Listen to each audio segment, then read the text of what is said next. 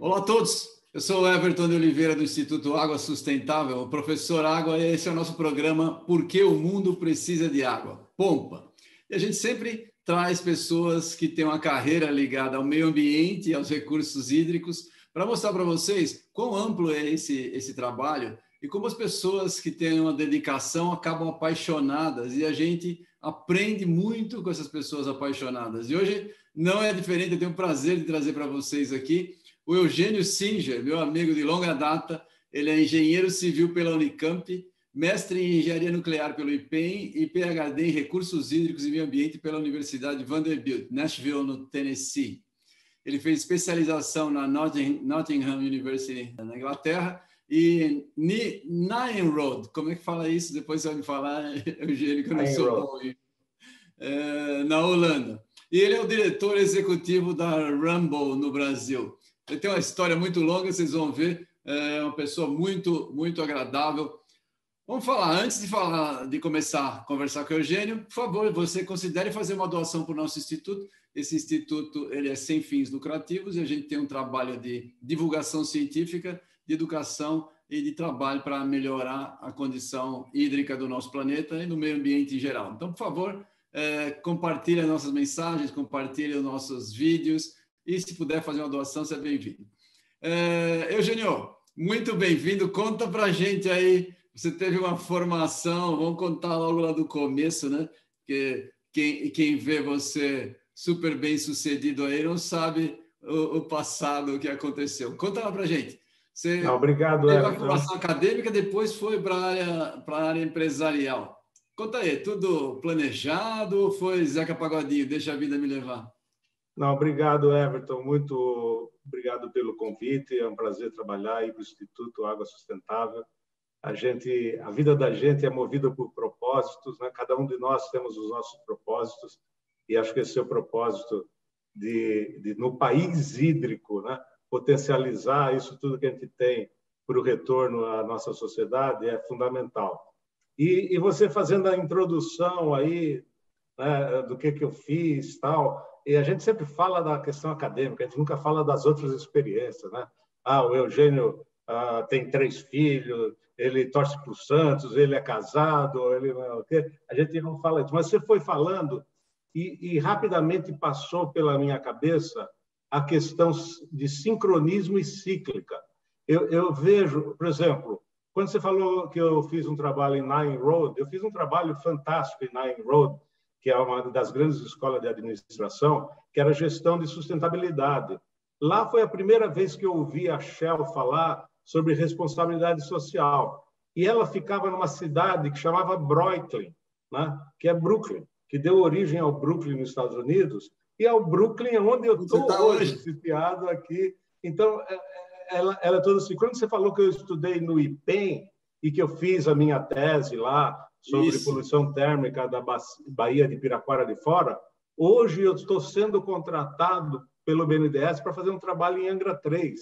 Né? Então, é, é, a questão é muito cíclica. Essa questão de se você deixa a vida ah, te levar ou não, você traça um rumo e, e você segue esse rumo, obviamente você vai. Uh, aquilo está com setup na sua carreira, né?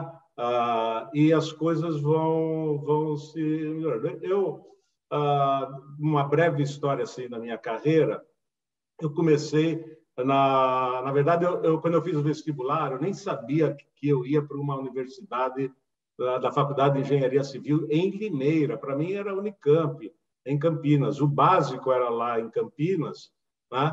e a, a Faculdade de Engenharia Civil tinha sido transferida para Limeira. Depois voltou novamente para Campinas. Eu fui para lá, fiz o meu curso lá, tive professor.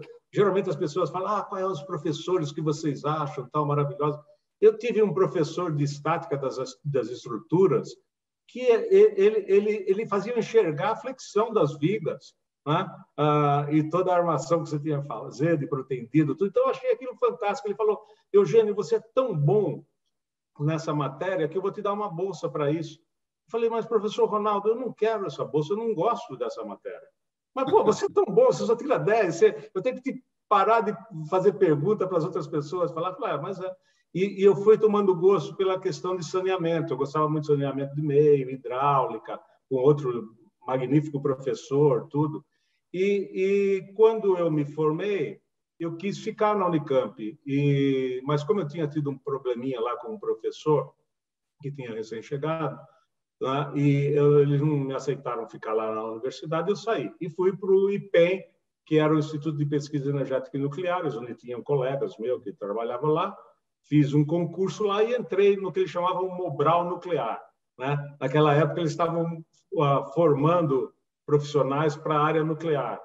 E tive a sorte de ser orientado por um professor assim excepcional, o Roberto Yoshiuchi Ukai, que foi uma das poucas pessoas no Brasil que teve conhecimento do projeto Manhattan nos Estados Unidos. Ele formou mais de 40 pessoas e assim montador de equipe, jovem, é, conseguia tudo e, e fui fazendo ali. A gente teve experiência com professores internacionais que, que, que nos ensinaram, na verdade, a fazer pesquisa. Na época não tinha internet, as pesquisas. O IPEM era, era o maior instituto uh, que tinha maior acervo de microfilmes.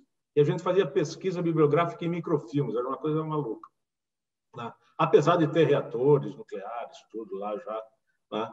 uh, para a produção de radioisótopos, entre outras coisas. E, e foi desenvolvendo o meu trabalho de, de mestrado, né, com a questão da poluição térmica de Angra dos Reis, e veio um professor visitante, o Frank Parker, que veio dar aulas aqui e tal, e daí ele me convidou para ir para fora, para estudar esse assunto lá. E, e, depois eu fiquei em dúvida se eu ia para Vanderbilt ou se ia para John Hopkins, né? E o pessoal disse que você foi para Eugênio Cantor, né? Singer.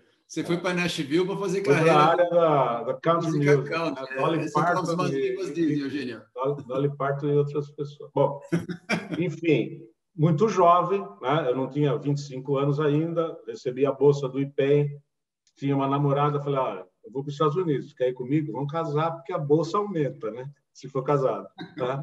Então, ah, fomos para os Estados Unidos, chegando lá, é, a área que eu tinha estudado aqui já tinha sido muito explorada lá, seria difícil. Daí eu mudei para a área de, de, de ambiental, né? estudando com grandes professores, um cara, maior professor de tratamento de efluentes, né? com livro, texto né? usado no mundo inteiro, Wesley Eckenfelder. Né? Comecei a, a ter aulas com ele também. E lá era o departamento era de recursos hídricos e engenharia ambiental. Né? Então, fui, terminei o, o meu programa de, de mestrado lá, uh, trabalhando com índices de qualidade de água, né, aplicado ao Rio Ohio. Daí voltei para cá, esse meu professor e o Goldenberg, eles tinham assumido a CESP, e, e a ideia era transformar a CESP numa companhia energética. Tá? Hum. E daí eu me encaixei dentro dos programas que existiam de minerais energéticos, e, e comecei a, a, a, trabalhar nos projetos, estudos, licenciamentos, a xisto bituminoso, a turfa, carvão, entre outras coisas. Fui para a Inglaterra fazer um estágio né, com o British Council, fiquei lá três meses enfurnado lá sozinho naquelas universidades e tudo mais, e, e quando eu voltei, né, começando a, a, aplicar todos os conhecimentos, a CESP passou por uma, um choque político da entrada do Quercia no governo. E daí começou a tirar todo aquele pessoal que era do, do Montoro, né?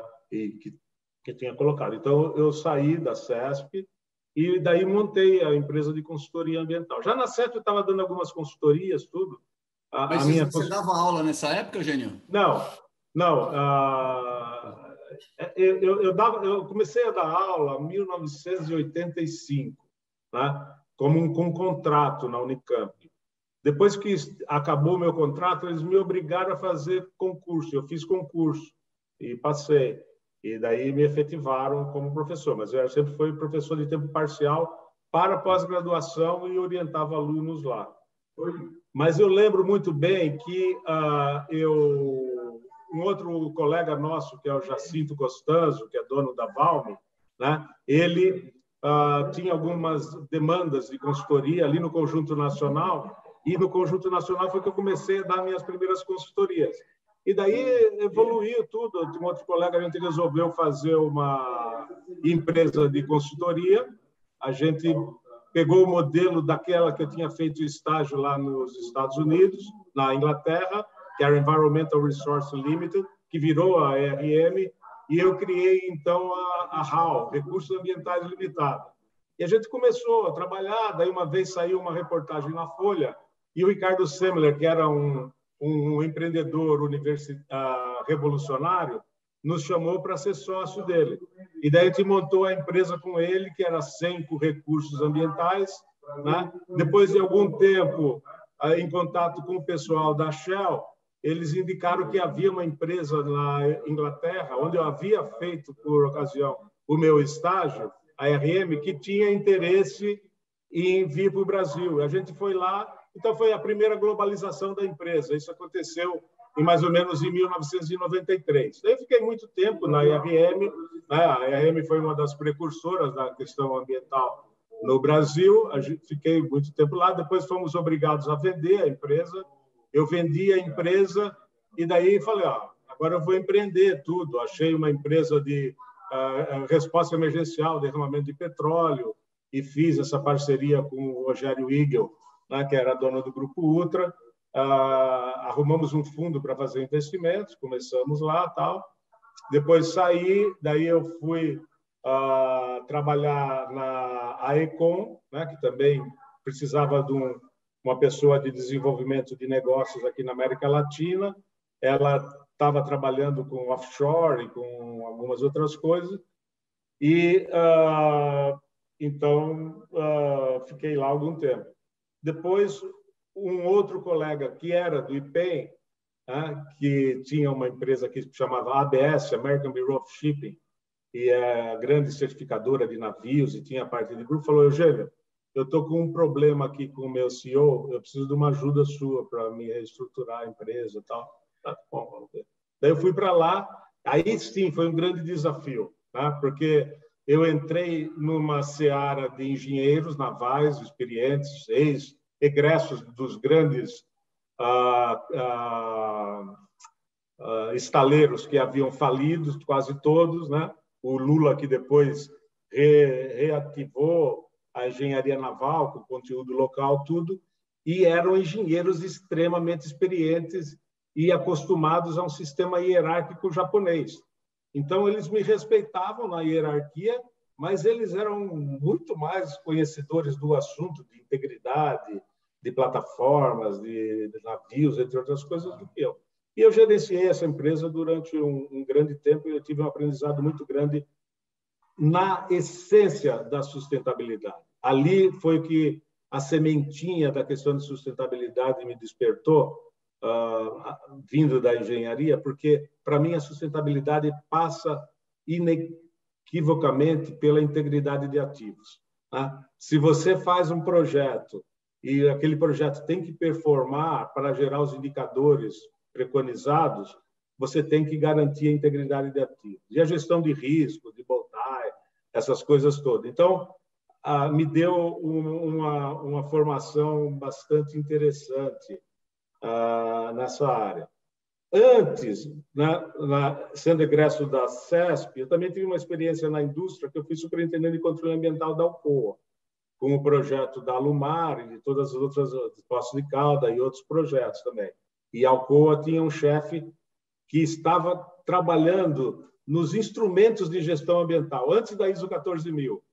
E a gente preparou um documento que a gente até publicou depois, Gerenciamento Ambiental na Indústria. A gente fez dois seminários com a revista Saneamento Ambiental, com 14 instrumentos de gestão ambiental. E, em seguida, veio a estruturação da ISO 14000.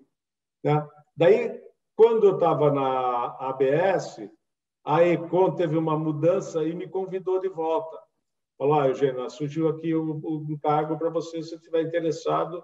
Era assim, uma proposta indecente, muito dinheiro, desafios, mas eu confundi turismo com imigração. e a hora que cheguei lá era completamente diferente a situação, não era bem aquilo. Né? Então, essa volta, que é sempre preocupante, você voltar para a mesma empresa, o cenário muda, as Verdade. pessoas às vezes mudam.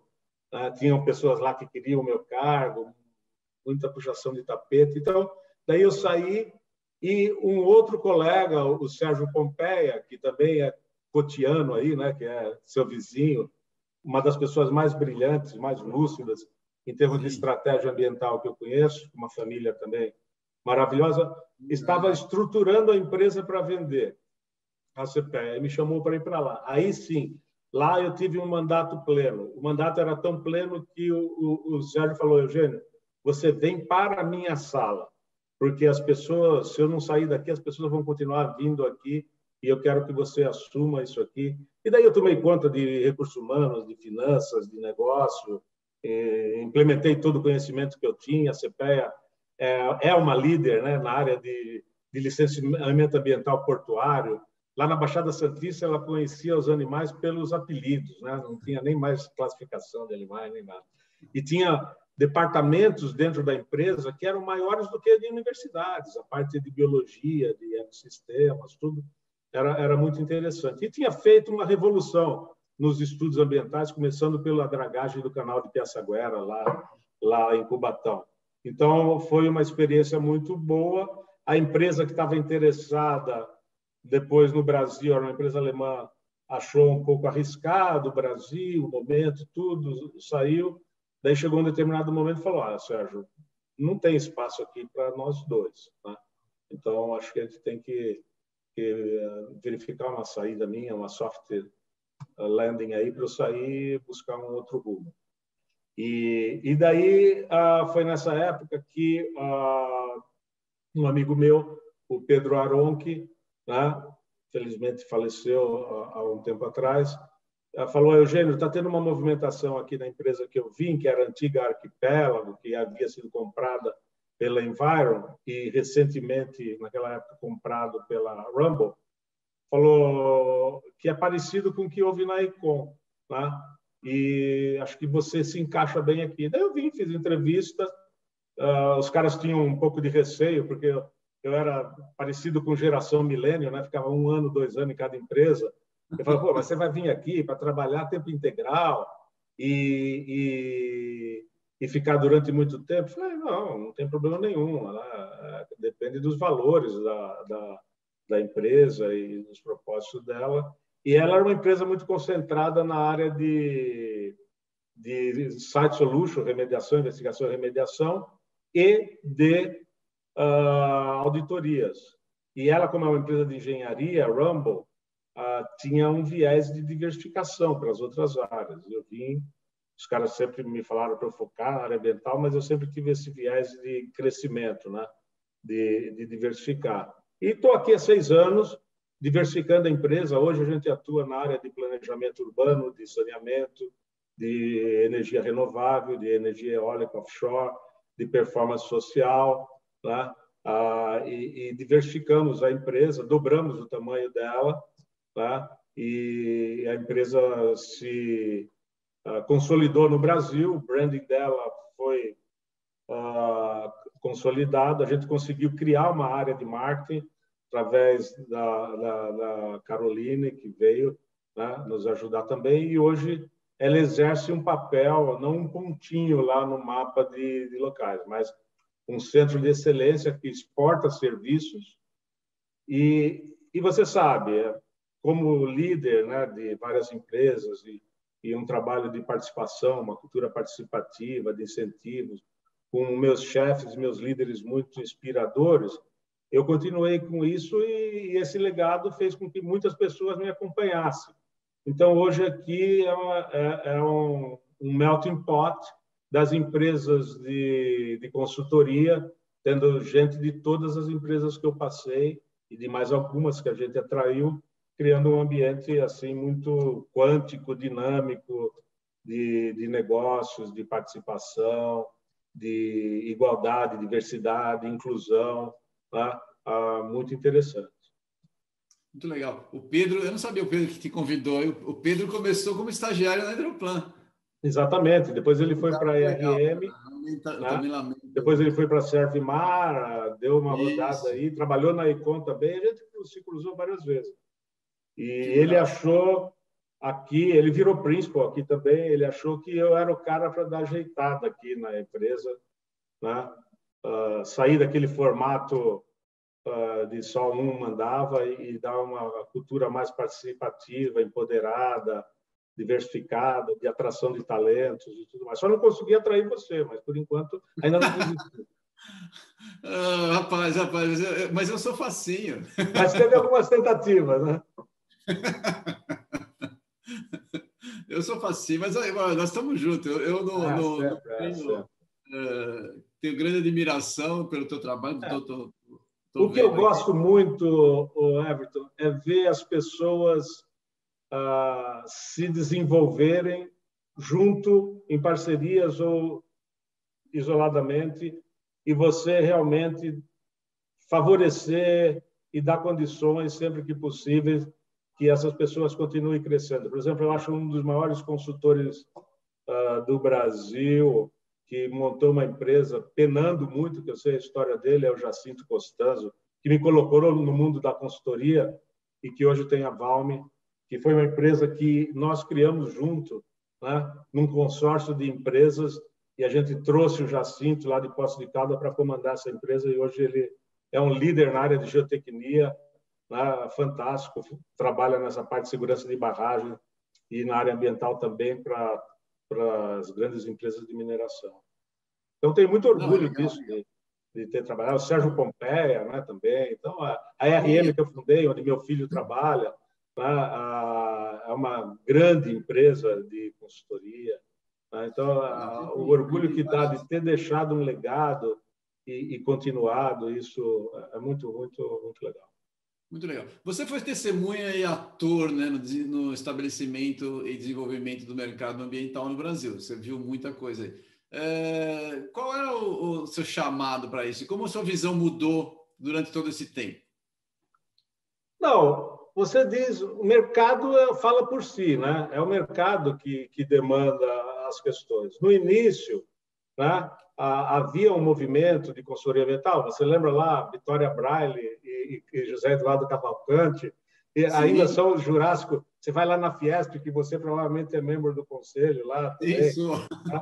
São todas as pessoas, ah, né? Ah, você vai ver lá, é a mesma coisa de ir na Serra da Capivara você vê as pegadas dos dinossauros lá ambientais que estão lá, são as, as mesmas pessoas, né? a Sunefus, aquela turma, a CETESB, né? A CETESB que foi a precursora da questão ambiental, do claro. enforcement da legislação ambiental, tudo.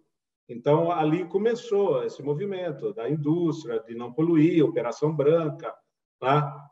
A gente foi achando espaço, criando, uh, e, e daí fomos aos poucos trazendo Uh, porque o, o, o, engenheiro ambiental era um bicho grilo, né? Era uma coisa vista assim com, com certo. Quando eu estava no IPEM e coloquei num cartãozinho de visita engenheiro ambiental, os caras davam risada, né?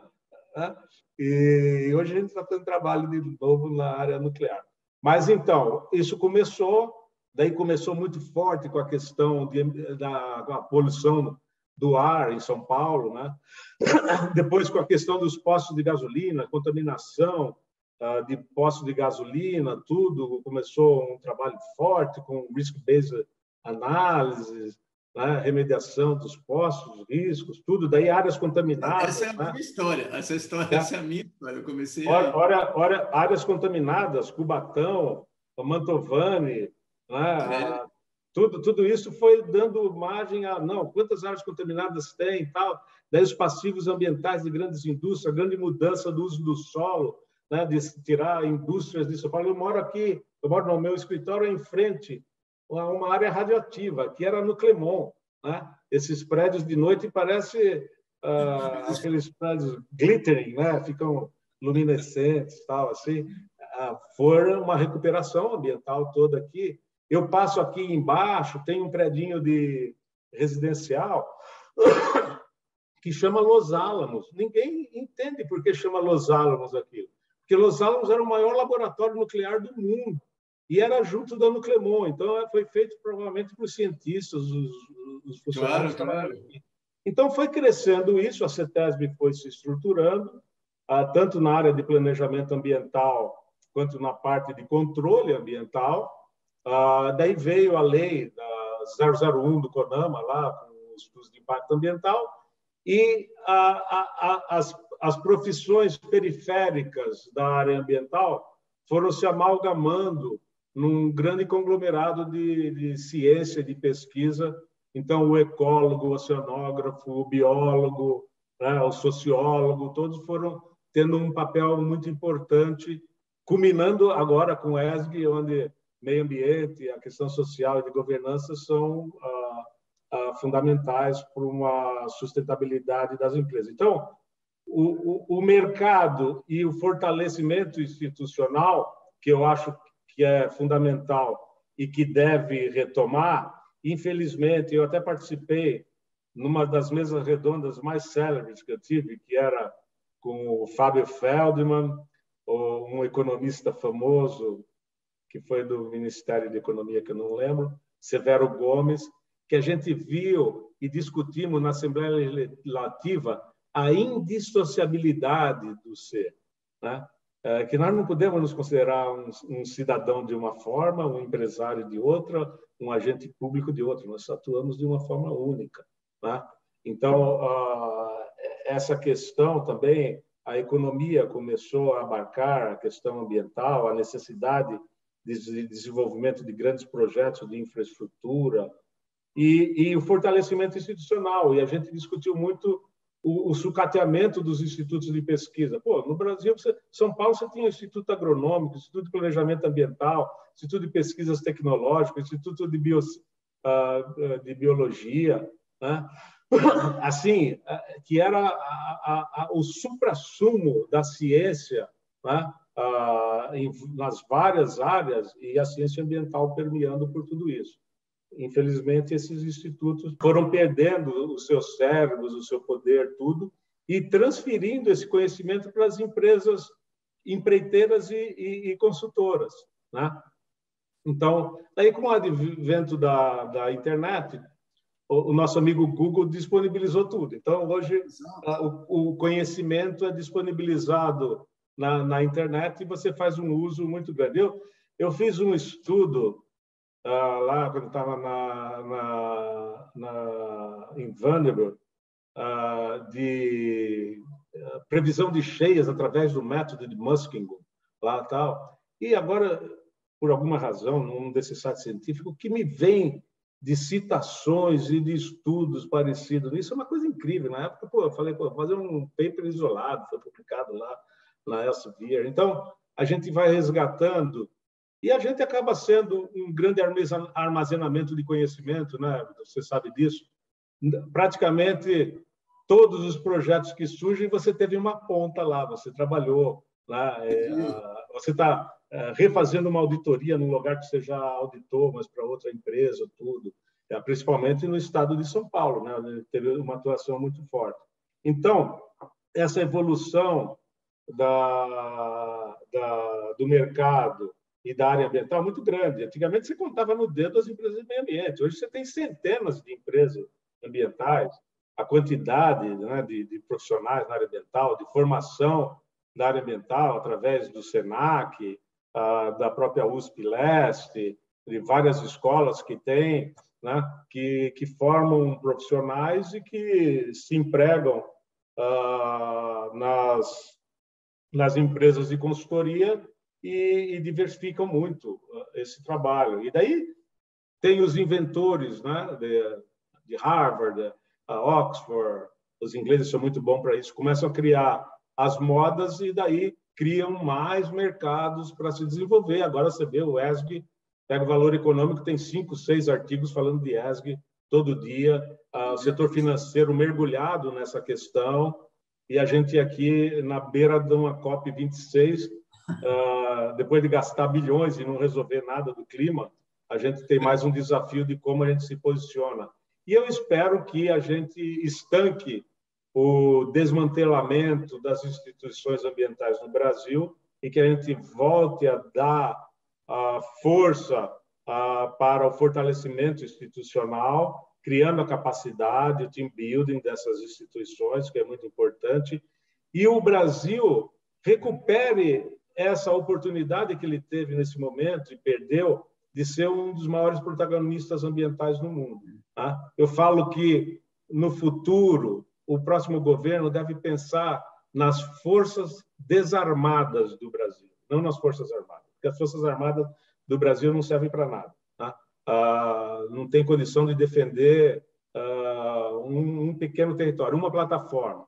Tá? Então, as forças desarmadas vêm com um potencial da nossa biodiversidade, da nossa digitalização, onde o Brasil tem cérebros fantásticos realmente para trabalhar e protagonizar num mundo num, muito oportuno para a gente, pela nossa pujança ambiental e de recursos. Né? O Brasil é um país hídrico, né? os maiores rios, maiores sistemas de águas superficiais e subterrâneas, o, o, o aquífero Guarani também, e, e, e, mudar, e com isso conseguir atrair recursos e investimentos, né? retomar, desmobilizar, desmantelar a ciência. Nossa, onde a gente está, né? se, se não fosse as FAPESP da vida, né? que tem uma verba carimbada né? de CMS, a gente estaria ainda muito pior. Mas eu acho que, ah, graças a pessoas como você, como eu, como outros, né? que não desistem, que são persistentes e otimistas, há, chance de, de, de uma retomada e de uma protagonização uh, dentro do, do, que há. Existem outros guerreiros muito grandes, tá? o Capobianco, o Mantovani, o Cleiton Lino, tá? A própria Marina, que está meio afastada, tá? mas eu acho que, que nós vamos vencer essa batalha. Eu também. Deixa eu fazer uma pergunta você. Falou várias vezes é que as, as empresas hoje, as grandes indústrias, estão incorporando o conceito de ESG. Na verdade, o conceito de ESG ele é uma, uma amalgamada um monte de coisa que já vinha acontecendo, né? Mas parece que, que isso aí está sendo uma coisa bem-vinda, porque quando o capital acorda, parece que a coisa anda. Você concorda com o ESG? Como é que você enxerga essa mudança? Você acha que é tá. muito greenwashing? O, o, o ESG é mais ou menos quando você vai num restaurante chinês. Né? O menu chinês tem aqueles 85 pratos e você tem que escolher qual é o prato que melhor a combinação. É, é, é uma quantidade enorme de programas que a empresa vai selecionar de acordo com a sua vocação para estruturar programas nessa área. É, esse ciclo ele é muito interessante. Por quê? Porque a natureza ela é integrada. Ela é, academicamente a gente tenta dissociar as matérias e criar meio ambiente, a questão social, questão de governança, entre as coisas. Antigamente era risco, se lembra? Meio ambiente, segurança, riscos. E riscos é a, a, mais integrada das áreas. Eu digo que o profissional de risco está no topo da montanha. Né? Ah, se Darwin, Darwin tivesse uh, vivo, ele ia ver a evolução do ser científico né? chegando uh, da análise da matéria até o gestor de risco, que vê tudo integrado. Então, uh, mas as empresas foram, de um lado, um pêndulo, né? Penderam para a área ambiental, depois penderam para a área social, depois penderam para a área de governança, para a área de segurança, segurança de processo, e nunca se acharam exatamente como que isso devia ser tratado. Talvez o ESG agora possa trazer um pouco de luz para essa questão. Né? Mas eu digo o seguinte: o meio ambiente, os programas ambientais, eles já estão sacramentados, porque ah, com o advento da ISO 14000 e toda a cadeia de suprimentos exigindo que os seus fornecedores tivessem isso, conjunto com qualidade, com outras questões, com ossas né, de, de segurança, eles foram se estruturando, adaptando e fazendo seus programas e também o cumprimento, o marco regulatório brasileiro, que é bem amplo, e o cumprimento do marco regulatório ah, fizeram é, essa consolidação, né? A cura do concreto, vai curou o concreto e se estabeleceu um programa muito sólido. A questão de responsabilidade social é mais recente e ela é muito mais paternalista e filantrópica do que uh, uma questão que vai na linha da governança. A governança é muito difícil de entender. O pessoal entende a governança pelo novo mercado, pela questão de, uh, de corrupção, de trabalho escravo, de gênero, agora de, de igualdade, inclusão, diversidade, de, da lei né, Sorbonne-Oxford, né, de corrupção, de compliance, essas coisas. Mas a governança vai muito além disso. A governança, na sua essência, é o, poder compartilhado. É como você faz com que os stakeholders participem do processo de tomada de decisão. Infelizmente, as empresas brasileiras elas estão uh, experimentando a governança no pós-desastre, né? Uh, e não no pré-desastre. Então. então, o setor de mineração, por exemplo, nós preconizamos a governança na sua essência no desastre de Mariana com o, o Ministério Público. Porque quando se estabeleceu o processo de governança da Fundação Renova, que foi instituída para reparar integralmente a bacia do Rio Doce, era uma estrutura, era uma fundação supostamente independente, mas que era mandada pelas empresas de mineração, Vale BHP.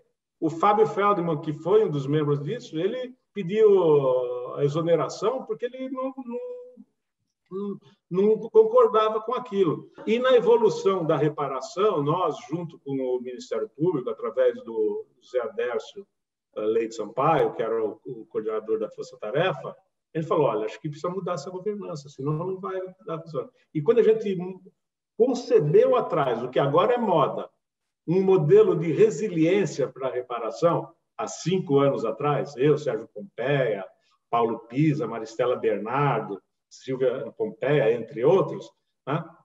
a gente uh, falou, não, para que a reparação seja sólida, permanente e não vulnerável, como uma bolsa de valores, que qualquer respiro ela cai, uh, né? se sai uma PEC ela cai, se tem auxílio emergencial ela cai, não, ter, ser mais robustez, nós precisamos de uma governança ideal. E essa governança ideal passa pela bacia com a participação dos atingidos e das outras uh, partes interessadas. Então, mudou-se o conceito de governança da reparação e se criou o que a gente chama TACGOV, que era o termo de ajustamento de conduta de governança para a reparação integral. Então, uh, há um caminho longo a, a ser percorrido na área de governança, mas eu acredito que, que venha, venha para ficar, para se estabelecer e para formar pessoas também, né? porque ah, através da, e, da ESG,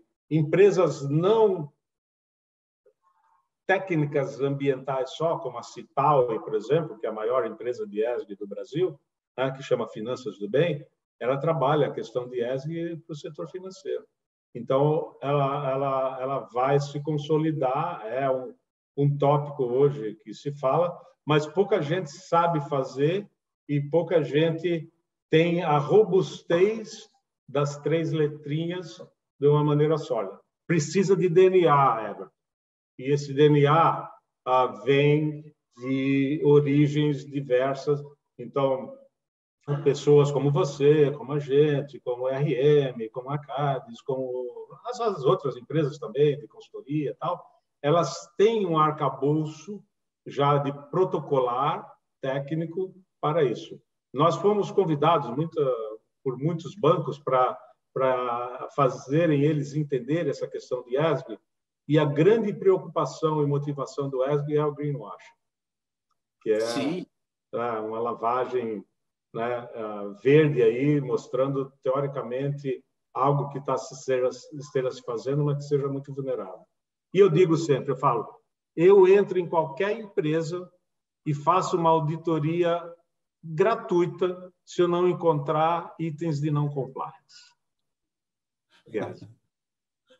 Não existe. Nem, não existe, nem as que nascem agora, Tesla, nasceu agora, tal, está desenvolvendo trabalhos de carbono zero, tal, tal, tal. E a, gente, e a gente fala, porque a gente já atuou em todas as áreas, né? De, Sim, né? Da, área ambiental, a gente conhece bem o setor. Deixa eu te falar um negócio, mas tem uma, um, um trabalho, eu, isso é, eu perguntei, na, na, na, pergunta eu coloquei parte de genuína, Porque para mim é algo, é algo muito importante. Você às vezes você entra, você entra numa empresa e você percebe dentro da cultura que foi incorporado de fato, de forma, por isso que eu falei a palavra genuína, uh, a ideia de se buscar a, excelência envolvendo todos os conceitos. A sua a colocação de que nunca vai ter uma não é um negócio livre de não que tenha isenção de compliance não tem como é um trabalho de procurar excelência você tem que sempre melhorar você, não existe o perfeito não, eu dou um exemplo da, da a, a, Petrobras a Petrobras tinha unidades certificadas plena integrada ISO 14000 ISO 18000 OSAS não sei o que lá e tinham uh, projetos que geraram grandes acidentes ambientais né e que é aquele negócio do queijo suíço. Por isso, o Boltai, para mim, é a melhor gestão de risco. Uh, vai, vai perforando os furos, ele vai achando o caminho dos furos até atingir o evento indesejável. Então, você tem que colocar barreiras para bloquear uh, essas ameaças. Né? Sim, sim. Mas uma das coisas que a gente está fazendo, a gente tem trabalhado, Eugênio, e aí eu queria a tua opinião, que você é um cara que, que, que entende do assunto. A gente tem trabalhado com o Instituto Água Sustentável uma parte de, de fazer a comunicação social, da parte técnica com a parte social, porque tem, tem uma defasagem muito grande. A indústria tem uma, uma, parte tecnológica muito difícil de ser captada pela, pelo público que está relacionado com ela, em geral, proximamente, geograficamente ou de alguma forma com o consumo. E a gente tem trabalhado nessa parte de comunicação, que é um trabalho sofisticado não, não é uma coisa fácil de transformar uma mensagem de alto nível né, para o consumidor uhum. final. Uhum. Como é que você vê isso daí? Não, é... fundamental. A, a, comunicação é tudo. Né? Gestão de risco, a, a, a questão número um é, é, a comunicação, a percepção do risco. Né? Então, Uh, algumas empresas já nos chamaram para aperfeiçoar os sistemas dele porque eles chegaram num, num, num ponto que eles não conseguem reduzir mais uh, incidentes. Né? Por quê? Porque os colaboradores deles já não conseguem perceber o risco, está incorporado. O, o cara uh, subir a escada sem botar a mão no corrimão, parar o carro sem estar de ré, uh, falar, falar no celular em viva voz ou no celular enquanto está dirigindo, a, a pessoa não consegue perceber esses riscos. Então, a forma de perceber esses riscos passa pela questão comportamental. Você tem que analisar a gestão comportamental e o perfil da pessoa. Tem pessoas que são mais. Ah, ah, como é que se diz? Avessos a riscos, tem outras pessoas que são adeptos a risco. Tá? Então, cada um tem uma, uma forma diferente. Ah, quando tem um desastre de avião, é um trauma. Mas morre muito mais gente de motocicleta em São Paulo, né? que um motorista, um motoboy por dia morre nas, nas marginais, né? e ocupa as UTIs todas dos hospitais, além da Covid, né? Ah, do que é, morte avião. Um aeroporto é muito mais seguro do que a, a marginal. Então, mas na percepção das pessoas, não. Então, a comunicação é essencial. E existe tanto a Anglo-América quanto a Alcoa, empresas que eu trabalhei junto, eles têm um trabalho de comunicação interna muito diferente. A, a emissão, por exemplo, de fluoreto, que é um, um item, um poluente controlado né? ah, na organização, tem um entendimento diferente na alta gestão do operador da Cuba, que está trabalhando lá com um, uma, um cajado de madeira para quebrar o efeito anódico e não gerar a emissão de fluoreto. E ele, ele, entende a emissão de fluoreto como abrir e fechar a cuba de forma adequada, e o outro vai trabalhar com os efeitos de riscos ecotoxicológicos da emissão de fluoreto. Tá? Então, é necessário uma comunicação aterrizada, eu diria, nos vários níveis da nova instância. O mais difícil realmente é você comunicar para o leigo a questão. E, e você e, e, nesse ponto, Everton, tem uma coisa muito mais importante. Nós brasileiros somos leigos na política, na economia.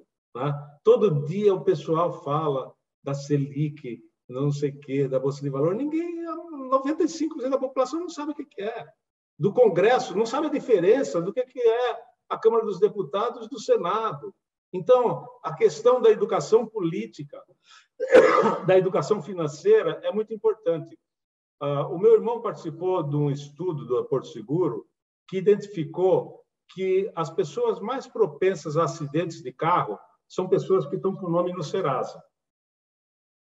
Por quê? Porque ele sai de casa pensando na dívida, como ele vai pagar, que ele tem que falar com o banco, que ele tem que receber, que ele tem que estar na mão de agiota, que ele tem que receber dinheiro, não sei o que lá. E daí ele se distrai e bate o carro. Tá? Então, a questão financeira é importante. Por isso, nós, na empresa, resolvemos incorporar na grade de, de, de benefícios e de treinamento educação financeira para todos os funcionários. Hoje, todos os funcionários sabem como rentabilizar o seu dinheiro, seja se ele ganhar mil, dez mil, cinco mil, quarenta mil. Né? Então, uh, eles sabem como fazer o melhor e como não cair em armadilhas uh, da gestão financeira, porque daí, uh, tendo uma solidez maior e um suporte, as pessoas vão se desenvolver e atuar melhor. E não só isso. A gente adicionou a essa grade também um trabalho psicossocial, principalmente na pandemia. Um suporte contínuo, aberto para todos, com palestras, com treinamento individual uh, de trabalhos psicossociais para a saúde mental. Então, uh, é essa, esses pontos intangíveis e imperceptíveis, e eu quero trazer aqui, e eu tenho a maior educadora política que pode ter, de uma lucidez tão grande para dar, isso aqui já propus para ela, um programa de educação política. Tanto ela quanto o Eduardo Mufarrege, que é o presidente da Renova BR, que está formando uma nova classe de políticos para o Brasil, já formou 190 né? vereadores, deputados e tudo mais, e vai formar muito mais. Ah, eu acho que é importante para as nossas pessoas, e principalmente para pessoas do nível superior, porque a gente trata aqui e tal. Então, eu quero que a minha copeira saiba o que é a COP26, o que é o carbono, né? o que é a emissão, se ela vir de transporte público é importante ou não, se ela usar a matriz energética do, do, do, escritório, se ela está contribuindo, a pegada de carbono dela é importante, ela saber. Então, a gente quer essa educação transversal em todos os níveis, para que as pessoas tenham mais conhecimento, mais empoderamento para praticar a governança ideal. Eu concordo, concordo. Você não tem o que dizer. Eu sou completamente a favor. Eu tenho, você vê, eu faço um trabalho de educador voluntário há muito tempo. Eu acho que educação é, é, é tudo. E sem comunicação você não consegue educar. A água, a gente está falando de água. A pessoa passa perto de uma torneira diferente da do celular. O celular ele, ele liga, gasta, ele gasta, e a torneira ele deixa, ele abre, ele não bota um sistema para otimizar o fluxo de água, ele escova o dente com a torneira, toma um banho grande, é. lava, lava a calçada com água. Então, a gente fez há um tempo atrás, não sei, acho que você não chegou a participar, quando deu a, a crise hídrica em 2014, a, né, na gestão do Alckmin, a gente viu que não era uma crise hídrica, era uma crise de gestão da água. A gente reuniu, reuniu ex-secretários de, de, recursos hídricos, como o Hugo, várias pessoas da Cobrap, de várias outras, e discutimos essa questão. Ah, quando construíram, por exemplo, o Rodonel ah, em São Paulo, podiam ter interligado todos os reservatórios e, e, e, a cantareira não estaria vazia quando a bilha está extravasando. Né? Ah, então, agora mesmo, com a questão lá do oeste do estado de São Paulo, lá em Araçatuba, canal do Pirara Barreto, tá tudo seco, toda a, toda a base de transporte da Transpetro está parada. Podia ter sido feitos barragens e cruzes interligando aquelas, aqueles recursos e tendo uma navegabilidade maior. Então, falta esse planejamento integrado, essa visão estratégica integrada ah, para gerir, porque nós somos um país hídrico, óbvio, tem que atuar na causa, a questão do desmatamento, dos rios voadores, né? É, entre outras questões, a própria nossa gestão e governança costeira, né? que a gente é um país oceânico, né? de 8.500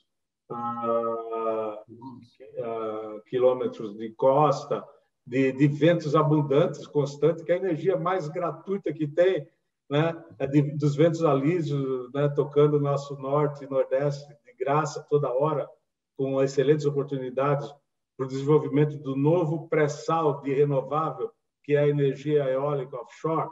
Então, ah, é uma questão de a gente não desistir, a gente exercer o nosso papel de influencer né, ah, em todos os níveis para tirar daí essas pessoas sem competência, sem capacidade e colocar pessoas que tenham visões ah, que valorizem a ciência, né, ah, que valorizem o fortalecimento das instituições e que invista nos jovens e, como você falou, na comunicação adequada.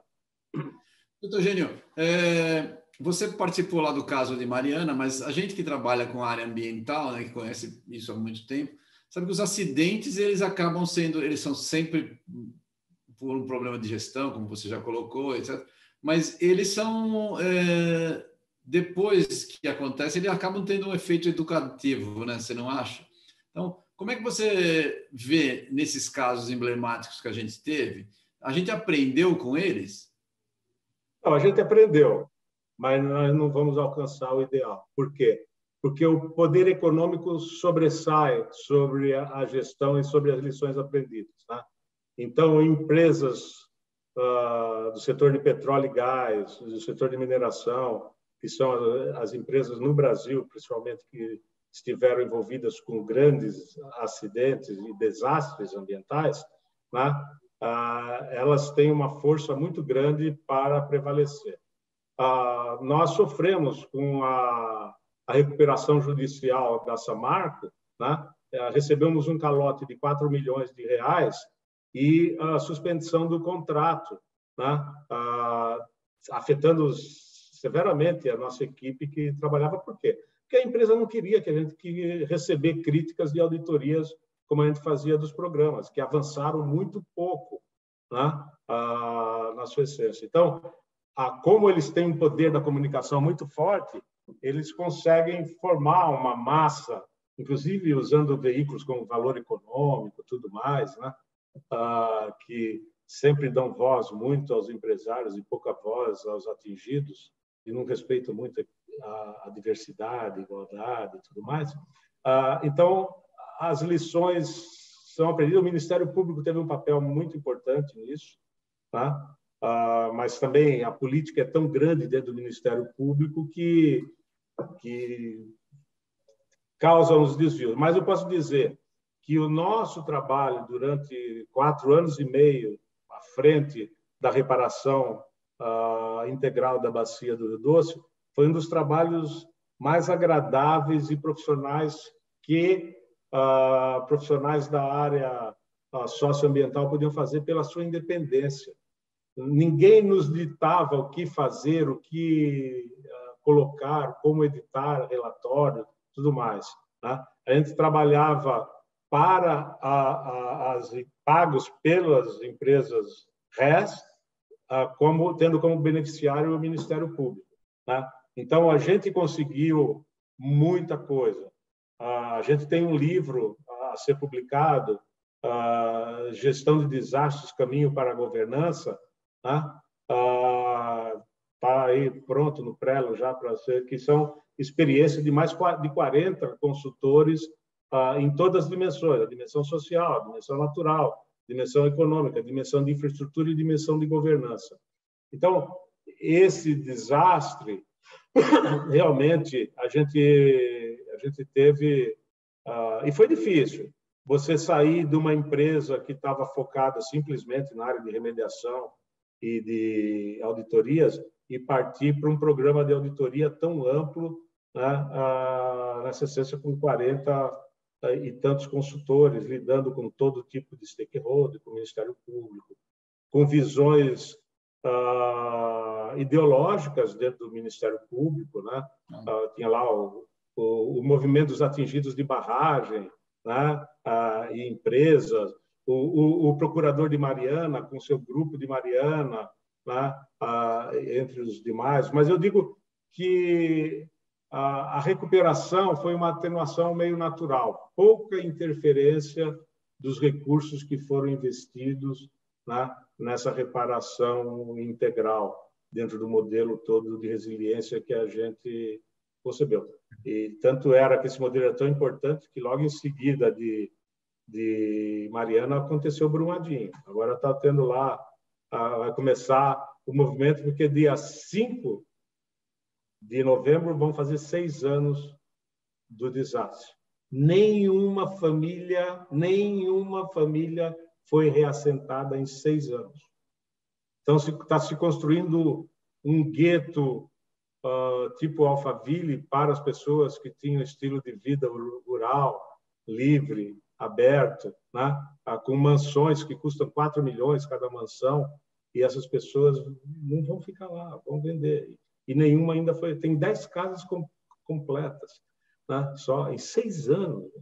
É, a CESP, eu lembro da CESP, a Vale, ela faz uma vila, uma cidade em meses. Né? Eu vi nos Estados Unidos a reparação, como ela é feita, as casas uh, temporárias, todo. Então, uh, muitas falhas, Everton, que eu espero que a sociedade tenha aprendido. Uh, eu, eu, o que eu vi foi o seguinte: os atingidos têm uma resiliência descomunal. Tá?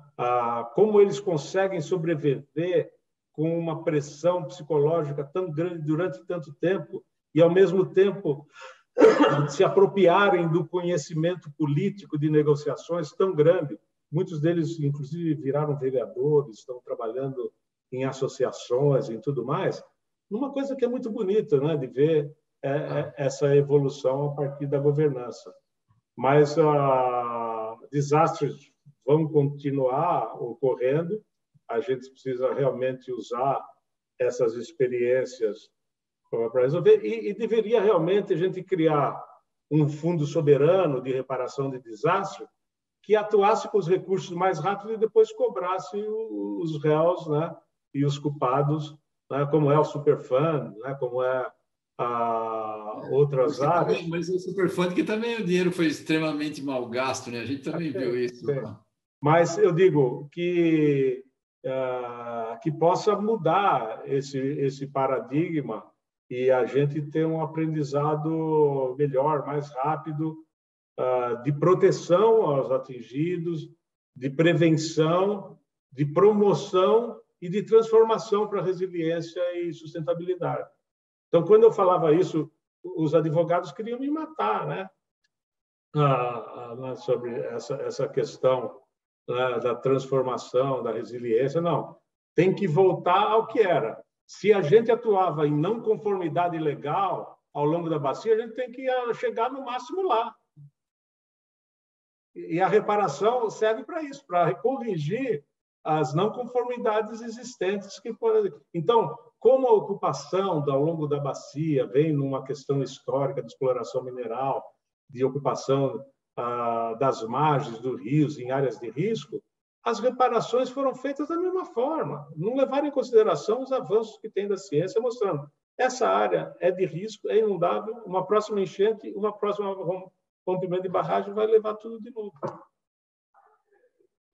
Então, é, tem, teve aprendizados grandes aí, e a gente, ao publicar esse livro, a gente vai estar tá, tá ilustrando essas questões e como equacionar. Vai ajudar a divulgar, fica tranquilo. É, tem interesse, sim. Deixa eu fazer uma pergunta. A gente, eu tenho trabalhado com, com, com água, a gente tem uma preocupação muito grande, né? Trabalho com o meio ambiente em geral, mas o nosso foco é, é a parte é, ligada à água. E um dos problemas que a gente vê é até isso é conceitual, na, teve tese de mestrado, doutorado que eu tenho trabalhado com esse tema, é, por exemplo, é, a parte de, de, de, de uso de água de uma forma não sustentável conceitualmente. Por exemplo, o sujeito pega uma água, pega uma água uh, em rio, por exemplo. Você capta a água do rio, e você lança, você tem que pegar, sei lá, de, de, de jusante e, e jogar montante para você ter garantia, né? Isso é uma ideia muito boa. Então, quando você pega água subterrânea, por exemplo, você pega uma água limpa e você lança ela na qualidade do rio, ou seja, você tem um direito, né? De, de, de, de poluir, de piorar a água.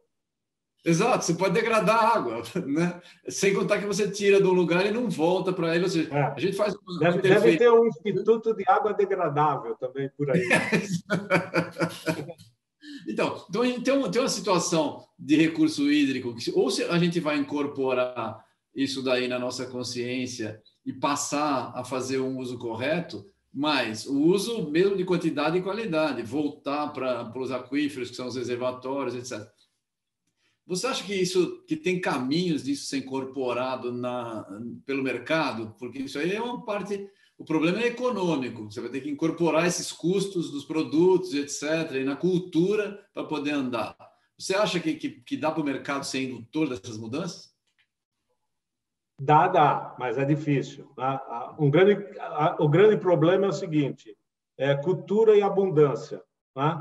Ah, quando você tem abundância, você, você usa de forma perdulária.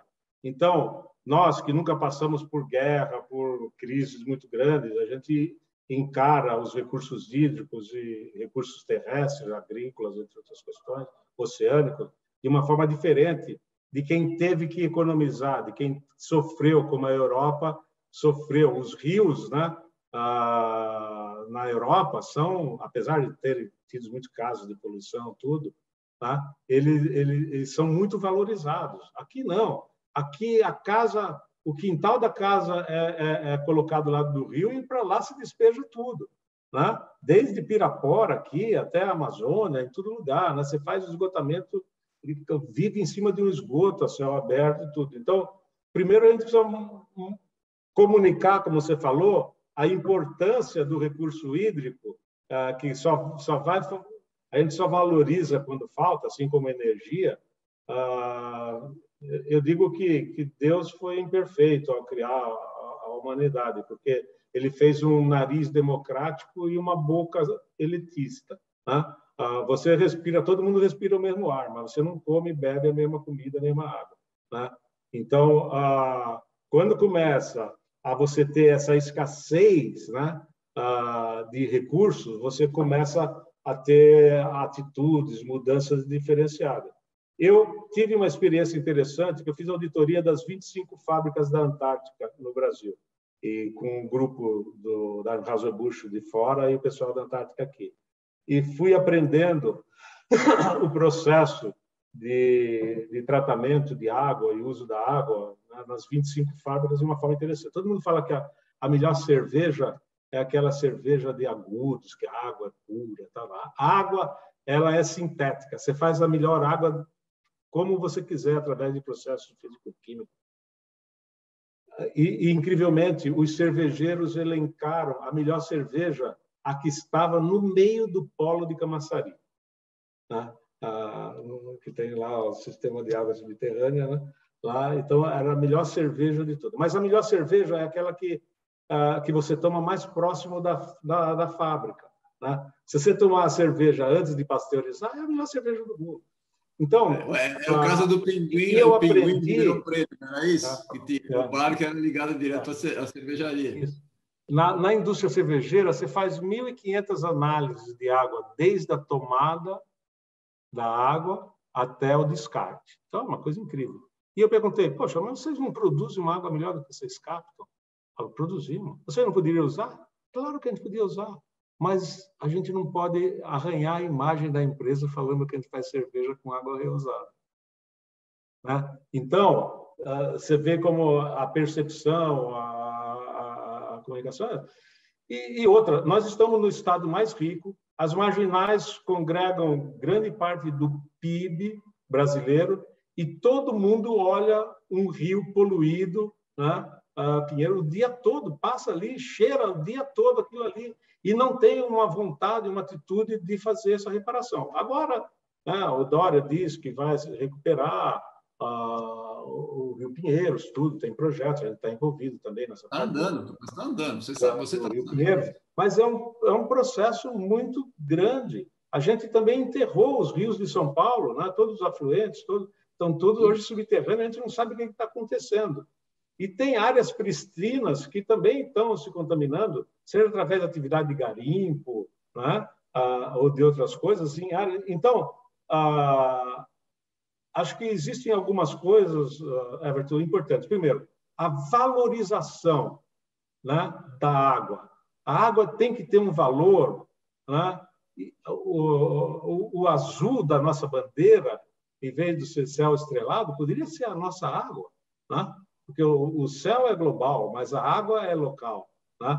Apesar dessa questão do, dos fluxos aí de, de água, dos rios tudo mais, voadores, mas eu acho que a gente tem que valorizar o que a gente tem de recurso que vai ser estratégico para a gente. Tá? Hoje você imagina quanto você paga uma água francesa aqui, uma Perrier que vem de não sei de onde. Né? Então, a gente pode ter água de muito melhor qualidade aqui. Ah, então, a gente precisa valorizar. Depois, a gente precisa comunicar. Depois, a gente precisa fazer trabalhos de ações estratégicas. Né? E a gente precisa mostrar, como exemplo, por que, que o metrô é limpo? Por que o metrô é limpo? Porque eles não permitem que tenha uma cadeira riscada, um papel no chão, sujou, limpa automaticamente.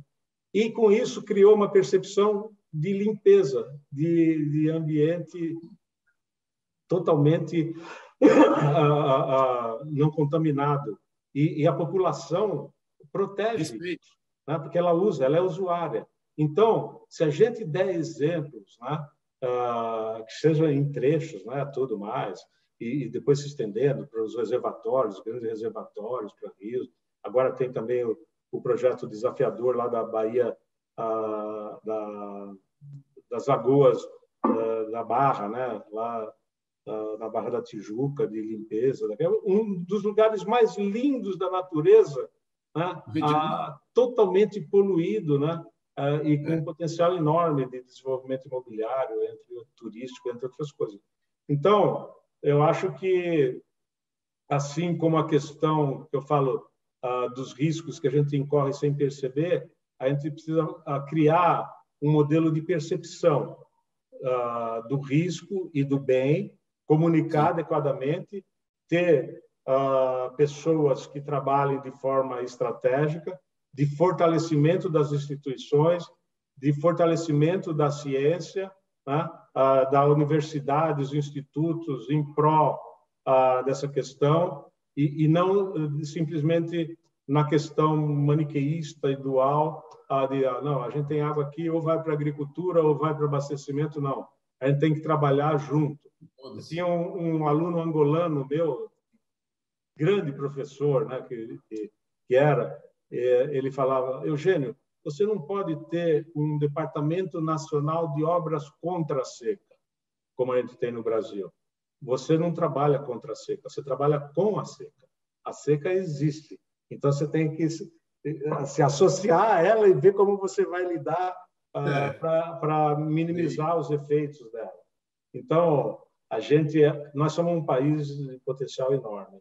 E, e, e o pessoal fala, ah, vai levar 20 anos. Vai... Não é, é incrivelmente como a gente tem uma capacidade de atenuação política e econômica que eu espero né, que aconteça nos próximos 5, 10 anos aí, para a gente realmente voltar a ter orgulho de ser brasileiro e, e de, de, promover tudo. Enquanto isso, nós vamos sendo otimistas e incansáveis. Sem dúvida, sem dúvida. É, o que o pessoal pergunta, vocês estudaram fora, por que vocês voltaram? Né? Aquela história, a gente está aqui. Mas eu vou fazer uma pergunta, porque tá, tá, o nosso tempo está no fim aqui, Eugênio. Você, você com carreira em empresa, de sucesso, etc., você, você recomenda, uh, porque muita gente aqui no Brasil tem, quando a gente fala que trabalha como empresário, empresa, tem uma pecha muito pesada. Você recomenda para as pessoas o caminho empresarial? Você tem uma orientação, o caminho das pedras para as pessoas? O que, você acha como consideração final? Eu acho duas coisas importantes na vida da gente. Propósito, você tem que viver com propósito. Não adianta viver sem propósito. Tá? A nossa missão aqui é ter um propósito. Depois, acreditar no seu sonho sempre. Né?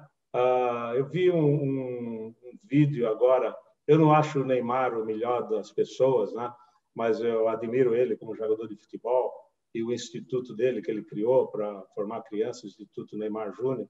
E ele fez um, uma, uma postagem uh, das crianças uh, colocando no papel o que, que eles gostariam e as pessoas colocando aquele sonho e, e olhando a, a, inspiração no Neymar, uh, indo atrás de buscar o sonho dele para ser jogador de futebol. E, e, a gente tem muito preconceito tal. Quando eu estava em Vanderbilt, eu morava num prédio de estudantes internacionais e tinham meninos de todas as regiões, meninos africanos altos lá tal e viviam com a bola de basquete e tal. E eu, ingenuamente, subi no elevador com ele e falei, pô, legal, você jogar basquete, ó, você vai querer ser jogador de basquete quando crescer? Ele falou, não, vou querer ser um cientista. Tá? Aquele negócio, pô, me tocou fortemente. Né? Então, ah, as pessoas não devem desistir do seu sonho. Tá? Ah, e devem perseguir isso. Eu sei que tem adversidades, a gente vai aprender muito com a diversidade, Ninguém pede, ah, você fala, ah, você é um cara de sucesso, eh, você não me perguntou nenhuma vez qual, quais foram os teus fracassos, aonde que você falhou, aonde que essas são as experiências importantes da vida. O Alan Belda da Alcoa, foi presidente da Alcoa, falava, eu quero que pessoas me perguntem onde que eu falhei, onde que eu que não deu certo, né? Então é, isso alavanca. Empreender hoje está mais fácil, né? Tem mais facilidades a, a pessoa não pode empreender sem conhecimento, porque daí quebra. Tá? Eu tenho vários exemplos. Eu, eu participei em empresas de outplacement e, e, e quando eu fui para essa empresa, que era a Lee Hatch, tá? quando eu saí da Econ, uh, eu pensei que eu era o Jack Nicholson. Eu entrei no Estranho no Ninho. É, é, é, era um grupo de, de profissionais malucos. Eles pegavam as malinhas de manhã lá, iam lá, sentavam na mesa e, e fingiam que estavam trabalhando. Né? E muitos deles né, ah, pegavam os recursos e já falavam, vou montar um restaurante, vou montar um negócio desse. Então, então a primeira pergunta que, quando você é outplace, você fala, escuta, qual é o teu oxigênio? Quanto tempo você consegue se segurar com o recurso que você tem. Tá bom, então veja. Segundo, como, qual é o seu autoconhecimento? Você se conhece? Você sabe das suas competências? Suas competências técnicas e comportamentais? O teu perfil? Você é um cara que tem dominância, que tem influência, que tem estabilidade, que tem conformidade com padrões? Então, conforme essas questões, ah, você primeiro, no nosso meio, você faz um, um perfil campeão no LinkedIn, né, com seu autoconhecimento, e se vende melhor. Né? E, e, e, procura ver essa sua capacidade que você tem de juntar pessoas, de parcerias, tudo. Hoje o Brasil uh, tem capacidade de unicórnios, startups, tudo. Uh, né? Tem áreas que a gente nem imagina, de gamers, né? Uh, que é um profissional total. Né? E, e, o pessoal empreende e, e saem muitos milionários. Eu morava numa casa aqui em frente, tinha o time do Corinthians de jogador de, de videogame. Eles ficavam lá de madrugada só contratando iFood todo dia de noite ali e ficavam jogando e ganhavam uma fortuna e alugavam uma das maiores mansões de Alphaville. Então, em todas as áreas tem uh, profissionais competentes, pessoas competentes, mas você tem que se autoconhecer. Você Sim. não pode empreender se você não tem um perfil uh, empreendedor. E para isso você tem né, uh, um, uma, instituições como o Senai, tudo que fala. Me mandaram um vídeo meio machista uh, né, recentemente, uma mulher que, que que separou, casou de novo, e daí ela está falando, ah, Benzinho, eu quero trabalhar. Não, você não precisa trabalhar, você pode ficar em casa e tal. Não, eh, eu quero dinheiro para pintar. Ah, não precisa, a unha natural é mais bonita, não sei o quê. Ah, precisa pintar o cabelo. Não, teu cabelo está ótimo. Tal. Daí a mulher falou, poxa, eu comecei a fazer tudo. Então, eu aprendi que eu sou um Senai internamente, né? Porque eu aprendi todas as profissões, né? Ah, porque tenho limitações, né? Então, a, a, eu acho que o brasileiro tem uma engenhosidade enorme, uma flexibilidade enorme, né? e, e a gente tem abundância. Né? E a gente tem climas também favoráveis. Né? E, e uma solidariedade enorme que a gente viu agora nessa pandemia. Então, existe uma coisa que uma tese de um economista chama André Urani, que é desenvolvimento territorial. Ele estudava como nas favelas você fazia o desenvolvimento, a pessoa que usava formol no cabeleireiro, tal, desenvolvia aquilo ali, o outro que montava o, o, o, o táxi, mototáxi e fazia entrega. Então, existe uma capacidade. Você pega o Eduardo Lira, uh, do Gerando Falcões, o cara uh, arregimentou milhões de dólares para uh, empreendimento da, de, de, de, comunidades. Né? Então, tenha um sonho, procure ajuda profissional, não, não desista e se autoconheça. Né? E, e procure pessoas como a gente, que a gente, nosso propósito, legado é formar, educar, né? orientar, uh, desde criança. Hoje, uh, eu acho que a educação financeira devia começar na pré-escola. Eu faço isso com meu neto, eu dou educação financeira para ele desde o começo. E responsabilidade, eu falo, olha, eu junto troco de toda nota de dois de moeda, eu junto e a hora que materializa um volume, eu dou para ele e falo: você tem a responsabilidade de distribuir para suas primas e aplicar esse dinheiro. É você. Ah, vovô, então eu vou dar 300 para mim, porque eu sou mais velho e eu tenho mais atividades, né? não sei o quê. Não, não é bem assim. Você tem que ver que eles vão chegar na sua idade e vão precisar também. Então, fala, ah, tá bom, então vou ficar com 200, vou dar 100 para cada um, ah, não sei o quê. Então, vai criando a responsabilidade e, e a importância do recurso, né? Sem ser aquela afinidade mesquinha do tio Patinhas de, de valorizar muito dinheiro. O dinheiro, acho que eu falo que o dinheiro vem atrás. Né? você faz as coisas certas, igual aquele campo dos sonhos do Kevin Costner, né? Você faz o campo de beisebol, os jogadores vêm. Então, você faz as coisas certas, o dinheiro vem atrás, os projetos vêm atrás, tudo corre atrás de você. Legal, Eugênio. Sempre um prazer falar com você. Foi um papo muito agradável. Vou, vou visitar você para a gente fazer. Vem aqui, sim. Vem aqui. Vamos, vamos juntar nossos propósitos e fazer coisas legais. Legal, tá ótimo. Eugênio, eu gostaria de agradecer imensamente a sua participação. A gente vai fazer uma divulgação aí, eu vou conto com o seu, com o seu trabalho. E tá se você puder ajudar a divulgar o nosso instituto, o nosso trabalho aí, é uma tá causa muito nova. A gente tem uma ONG também, que é o Instituto Faros, e um programa de segurança alimentar para idosos, né? que Sim. a gente já faz há, há um ano nessa pandemia. A gente já deu mais de 10 toneladas de alimento para instituições de longa permanência de idosos. E eu sei que é difícil fazer essa, essa busca tipo Chateaubriand, né? de tirar, de arregimentar recursos para o bem, mas, na verdade, quem faz o bem se ajuda e cresce, né? multiplica as ações. Então, parabéns aí pela iniciativa, pela formação que você tem, educação é tudo, né? o seu e, e, você tem sido muito importante aí é, na questão ambiental, na questão de água. Ah, a gente precisa de mais gente como você. Certamente todos os teus discípulos um, uma inspiração, um mestre aí. E conte com a gente porque precisar.